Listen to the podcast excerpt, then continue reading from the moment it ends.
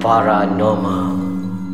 Di sebalik tabir Seekers Underground Menjejaki misteri entiti. Assalamualaikum, salam sejahtera, salam satu paranormal, salam satu Malaysia. Bersama kami lagi, saya Syai. Saya Amir di dalam podcast Ais Kacang segmen Paranormal. Kita masih lagi bersama tetamu kita di episod yang lepas iaitu yeah, cameraman kami Andali. sendiri Andali. Tapi ka- episod kali ini kami nak tanya ataupun nak minta dia bercerita lebih dalam lagi mungkin Okey, sebagai pengalaman-pengalaman dia. Sebagai permulaan ada satu benda aku nak tanya dia Hmm. Okay Andali kita tahu dalam Seekers Bermula zaman kita lah Hmm. Season 5 Sampai uh, Seekers Underground Berasal dengan Cameraman Tunggu di luar rumah Dan kamera dihandle oleh penyiasat sendiri okay. Sampailah berubah Sampai Seekers Underground kita tengok Cameraman Cameraman ikut sekali ikut menyiasat sekali dan menjadi penyiasat bersama menjadi kami. penyiasat bersama. Hmm. Jadi daripada transisi tu ada tak perubahan perubahan apa ni pengalaman-pengalaman baru yang dapat? Pengalaman daripada perubahan-perubahan yang kita buat daripada asal cameraman dekat luar Ha. dan kita dan saya sebagai cameraman masa awal dulu saya pun tak tahu apa yang terjadi mm-hmm. biasa kat dalam sebab mm-hmm. kita tahu selepas terjadinya kejadian barulah kita orang dikejarkan ke dalam mm-hmm. disuruh masuk mm-hmm. dan sekarang sampai underground cameraman sekali menjadi penyiasat dan masuk Yes. sekali kan. jadi di situ saya waktu season awal dulu kita tak tahu apa-apa terjadi kan dan apabila dah ditukar treatment cameraman jadi penyiasat sekali barulah tahu macam mana penyiasat ni buat kerja buat kerja dalam. kat dalam hmm. dan kita sendiri pun ikut sekali buat kerja kat dalam kan dan kat situ bola daripada tak tahu dan depan mata sendiri kita nampak apa yang berlaku Apa yang sebenarnya kami tempuh Ah, penyiasat ya. yang tempuh. Biasa dan di situ juga apa yang pa- pada saya lah apa yang penyiasat rasa saya dapat rasakan waktu tu. Kan? Macam pergi tem- Yalah orang semua dah tak ada dalam kawasan dalam lokasi tu.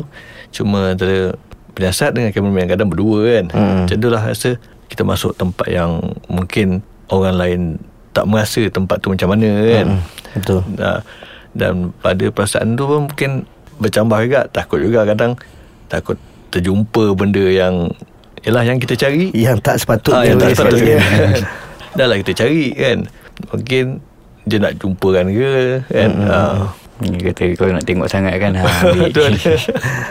Lepas tu okay, kita nak tanya berkenaan dengan pengalaman Andali sendiri. Ada tak pengalaman orang kata apa kira Susah lah nak lupakan pengalaman ni? Pengalaman yang susah nak lupakan ialah kita datang ke tempat tu sebab kita nak merungkaikan apa yang sebenarnya yang berlaku kat tempat kawasan tersebut Mhm. yang diceritakan oleh orang-orang kampung tempat Hmm. tu jadi orang kata sedang kata berantu kan tapi apakah yang terjadi di kawasan tu kan yang menyebabkan orang kata berantu Mm-mm. jadi situ pengalaman saya apa kalau macam kita buat pengalaman di situ kita cari dan kita setelah rungkaikan apa yang kita dapat kadang benda tu satu benda yang sedih. Mm-mm. kan? Benda yang sedih daripada cerita yang kita dapat ialah kesedihan tu yang menyebabkan tempat tu menjadi something mm kat situ. Ya. macam ada lokasi tu orang lain tak tahu. Orang lain tak dapat tahu apa yang terjadi kat situ. Melainkan kru-kru seekers penyiasat-penyiasat seekers Mhm. yang involve tempat tu yang kita tahu apa sebenarnya berlaku kat situ. Ada tak specific location? Specific location macam uh, tempat kes orang kata apa? Orang kena bunuh. Mhm. kan? Kita tak tahu macam mana. Orang lain tak tahu cara orang kejadian tu berlaku. Tapi alhamdulillah macam saya pun kalau tak involve dalam uh, grup ni saya tak tahu apa macam mana kes tu berlaku kan Mm-mm. Kita mungkin kita mungkin tahu dia punya headline lah Ah. Kes bunuh kan ha. tapi lepas involve ni saya sendiri dalam pengalaman saya ni saya dapat tahu daripada apa yang depan mata saya kadang-kadang kita pergi memanglah benda tu bukan datang bercerita dengan kita bercakap kita tapi kadang-kadang daripada pengalaman saya macam salah seorang daripada tim kita dirasuk Mhm. mm-hmm. kan dirasuk dirasuk oleh benda yang berada di situ Mm-mm. dan di situ ialah kita bukan nak bermusuh dengan dia Mm-mm. kita cuma nak mencari satu mencari satu jawapan saja kan tak merungkaikan apa yang orang cakap tu betul tak betul Okey, kita berhenti sekejap. Kita akan kembali selepas ini. Okey, kita bersambung lagi. Kita tak nak kita tak nak buang masa pasal mungkin pendengar sendiri akan pelik lah pasal apa dua episod ni dia tak akan mendengar cerita daripada kami Penyiasat berdua. sendiri. Ah, kita nak bagi peluang kepada kru pula kan. So anda disambung balik. Okey, yang ada satu lokasi tu macam kita macam saya cakap tadi kita nak merungkai dan dapat jawapan dia. Uh-huh.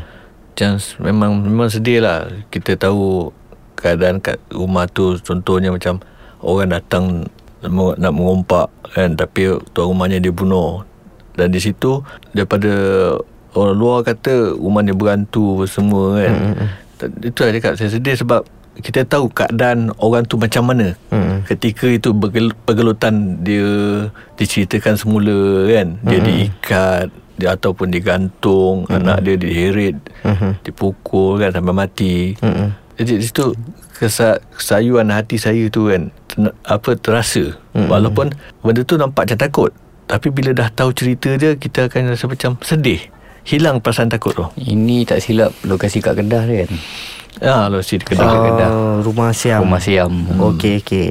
Tu lah turut turut turut dia macam recall terus macam okey. Tu dapat ni Pasal dekat rumah Siam ni ada beberapa kejadian juga Dia yang terjadi yang kata Rumah apa. yang Siam ni Hmm. Dia sebenarnya pelik tau Sebab dia kejadian sebelah siang dia lain Ah, tu lah. Bila malam kejadian dia lain Dia Dia, macam- dua cerita berbeza Di luar pada jangkaan kita semua kan. Pasal setiap plan yang kita buat mengikut daripada situasi Ricky Siang. Yes. And kita akan buat sedikit prediction untuk malam. Untuk malam Tapi, Tapi- Rumah tu Bila malam semua dah jadi lain lah Dia macam 360 terus Pum Macam eh Alamak Tu jadi lain kan Tapi itulah dia Antara pengalaman-pengalamannya Tapi Andali Pernah tak Orang kata apa? Encounter sendiri um, Pengalaman Di luar daripada set Maknanya balik ke Ataupun Orang kata apa? Ada tak benda tu Macam Orang kata apa? Macam orang kata? Di rumah lah. Ah. Kejadian-kejadian di rumah Di luar pada Kerja di rumah Alhamdulillah lah. Memang masa ni uh, Tak ada lagi Kejadian-kejadian yang Daripada Kerja bawa balik ke rumah. Belum Mhm. belum ada lagi lah. Alhamdulillah Belum pernah lagi okay, Jadi Kita pun Apa ni lega lah dengar tu kan Hmm. Pasal apa episod yang dulu kita orang menceritakan tentang impak dan implikasi kepada kita orang penyiasat selepas pada sesi penyiasatan, penyiasatan. balik apa jadi kat kita orang and benda tu berlarutan ke tak apa semua kan. Ha, tapi okey dengar orang kata apa daripada cameraman sendiri yang ikut kita orang kira basically Hmm. Kita tukar format penyiasatan ni Treatment Treatment penyiasatan ni Waktu Seekers Underground Ya. di mana cameraman akan follow penyiasat masuk dan menjadi penyiasat sendiri dan yang bestnya diorang pun boleh in frame Ya yes. Kan? Pasal ada kita akan sediakan seorang cameraman yang akan follow sama ada follow aku atau follow Amir. So kalau macam cameraman tu follow Amir aku akan inshotkan cameraman tu sekali kalau aku terjumpa dengan Amir. So dia macam a bit different lah kali ni pasal different lah. Yang lain sikit lah Daripada yang Ah, dulu-dulu. pasal nama pun underground kan? So Semua camera alat- handling pun dah lain semua kan? Semua benda ni alat-alat akan kita dah Lagi macam Okey. okay. real lah. Uh, Jadi tak ada kata tipu Oh Mm. ini CCTV ta- Tapi lakonan kan mm. uh, Ini memang kamera Orang kata uh, 100% mm. Benda tu on recording mm. Apa terjadi Itulah depan kamera Okay, aku pun dah dapat peluang jumpa cameraman ni, hmm. interview cameraman sendiri. Ada satu benda aku nak tanya daripada dulu lagi. Mm-mm. Apa sebenarnya cameraman rasa, cameraman rasa semasa proses lukisan? Oh yelah Sebab betul, kita tahu betul. proses lukisan ni dia akan berlaku di satu apa ni? Satu kawas masa berbeza lah hmm. kata. Dalam ses, sesi siasatan, siasatan kita. Mm-mm. Cuma nak tahu apa yang cameraman rasa masa tu. Yang aku dapat rasakan Waktu Amir melukis Kan Lepas tu Kita jalan dulu Kita akan siasat dulu Hmm.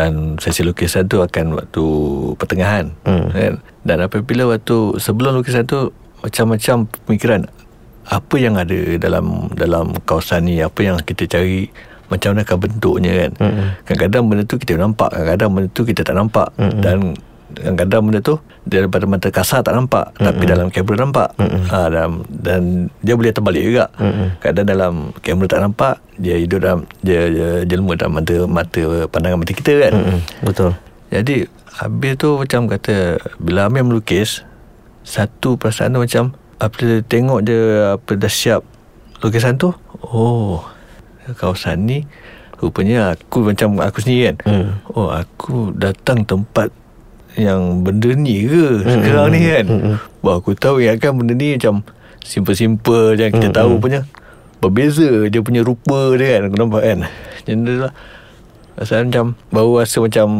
Ketakutan tu bertambah sikit Ya pasal kita dah nampak rupa dah nampak dia apa benda kan. yang ada kat dalam tu. Bila masuk kita main redar je kan. betul, betul. Tak nampak. Bila dah nampak benda tu, Wih, bahaya juga benda dia masuk dalam ni. Punya benda ni ada kat dalam ni kan. Cuma dia tak tunjukkan dia. Tunjuk memang kata seribu langkah agak tu rasanya.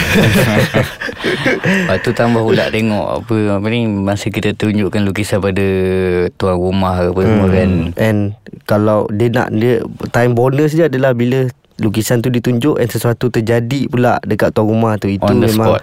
terus macam okey pasal kadang-kadang orang tengok pasal kalau tengok pada komen-komen uh, rakan-rakan kami dekat luar pun semua cakap macam eh kenapa kamera handling goyang-goyang? Kata tuan saja yang tahu macam mana lajunya jantung kita orang kat dalam set tu kan. Uh, macam kadang-kadang Right. kita pun kita pun tak boleh nak predict tau macam mana dia punya kuasa ataupun tenaga dia tu yang boleh effect kita sekeliling ni? Macam saya pula Saya cuba nak bagi input dan Nak bagi uh, penonton tengok Kalau boleh dapat kan. Macam saya kat dia Kenapa handling kamera goyang-goyang kan? Macam saya okay, Contoh saya ikut penyiasat satu okay. ha, Bila saya penyiasat satu Tiba-tiba yang penyiasat kedua Terjadi sesuatu. ha, Kita kena Macam saya Saya terpaksa pergi dengan Sebab percepatan yang Hmm, boleh betul. Untuk record untuk beritahu orang kat luar apa sebenarnya yang jadi. Mm-mm. Itu yang orang komen kata kenapa handling dia tak tahu Ah. ke dalam tu kadang tempat tu bukannya rata Ah, betul. kan. Dengan apa semak Dan Dan dia- macam-macam macam-macam adalah kan. Dan orang tak tahu juga berapa kali kita punya cameraman pernah jatuh masa ikut kita punya Jatuh longkang Jatuh rumah Lompat rumah pun ada. Pasal uh, Sepanjang uh, Penglibatan semua orang dalam Seekers ni Kami mengalami revolu apa Orang kata apa Revolusi cameraman yang bertukar-tukar tu. Tapi adalah Orang kata apa Tiga empat orang cameraman yang memang Yang memang kekal ikut si kekal dan ada juga yang dah tak dapat ikut tapi dia nak ikut juga kan. Ha. So itu adalah orang kata apa benda yang kami sangat agai lah pasal apa dari cameraman tu sendiri kami mendapat visual yang boleh ditunjukkan kepada orang luar supaya Yes. orang faham segala gerak kerja jalan cerita kan. Kalau tak orang akan jadi tak faham and that's why kita ubah konsep menjadi cameraman akan jadi penyiasat sekali rather than kita menggunakan kita punya infrared camera yang dipacak setiap penjuru mm-hmm. kan Dan kat situ juga kita tahu Apa ni Rasa semua tahu lah kan mm-hmm. Tapi Si kan satu family Mhm. mm-hmm. Kita tahu Cameraman ni Pegang tanggungjawab Yang paling besar Hmm, Dalam set betul. sebenarnya Tapi dah ikutkan juga Syed Bukan kata cameraman tak kena kacau Mm-mm. Kita orang macam cameraman Ada juga Dia ganggu Tapi Mm-hmm. bukan ganggu daripada segi Jasad lah kan mm-hmm. Macam equipment kami Dia ganggu mm-hmm. Macam tu Ada sekali tu Beberapa kali lah Yang tengah shoot Tiba-tiba Jadi putih mm-hmm. Kan Yes. Audio tak masuk Apa mm-hmm. semua Dia bila Betul. keluar tempat tu Okey pula Masuk tempat tu Dia Jadi balik. Jadi balik kan mm-hmm. ha, Itu kadang itu yang Perlu Kru kena tempuhi lah Mm-mm. Kena settle down benda tu Macam mana Yes Itulah masa pun sangat-sangat mencemburui kita. Kita dah sampai ke penghujung rancangan. Um, InsyaAllah kita akan berjumpa lagi di episod akan datang. Dan ini adalah permulaan orang kata apa kita panggil kru, Kru. yang bukan penyiasat sebagai seorang cameraman kami. Dan insyaAllah untuk- akan banyak lagi Cerita-cerita Dari belakang tabir lepas ni Okey, untuk episod akan datang pun kita akan bersama Andali lagi pasal mungkin ada lagi cerita yang kita nak kongsikan bersama. Pasal cameraman ni adalah antara orang yang terpenting juga dalam orang kata apa team Seekers ni. Ya, tambahan macam Andali sendiri dah 5 season. Ah, kalau tak kita tak dapat visual lah kan? Pasal dia one thing for sure bila visual tak ada confirm dia orang kena marah kan. Jadi kita akan jumpa lagi di episod akan datang bersama Andali lagi. So uh, kepada pendengar-pendengar kami uh, kalau ada sebarang pertanyaan, cadangan dan juga komen lah. So boleh tinggalkan dekat ruangan bawah ni. Kita akan berjumpa lagi di episod akan datang dalam podcast Ais Kacang Segmen Paranormal. Paranormal.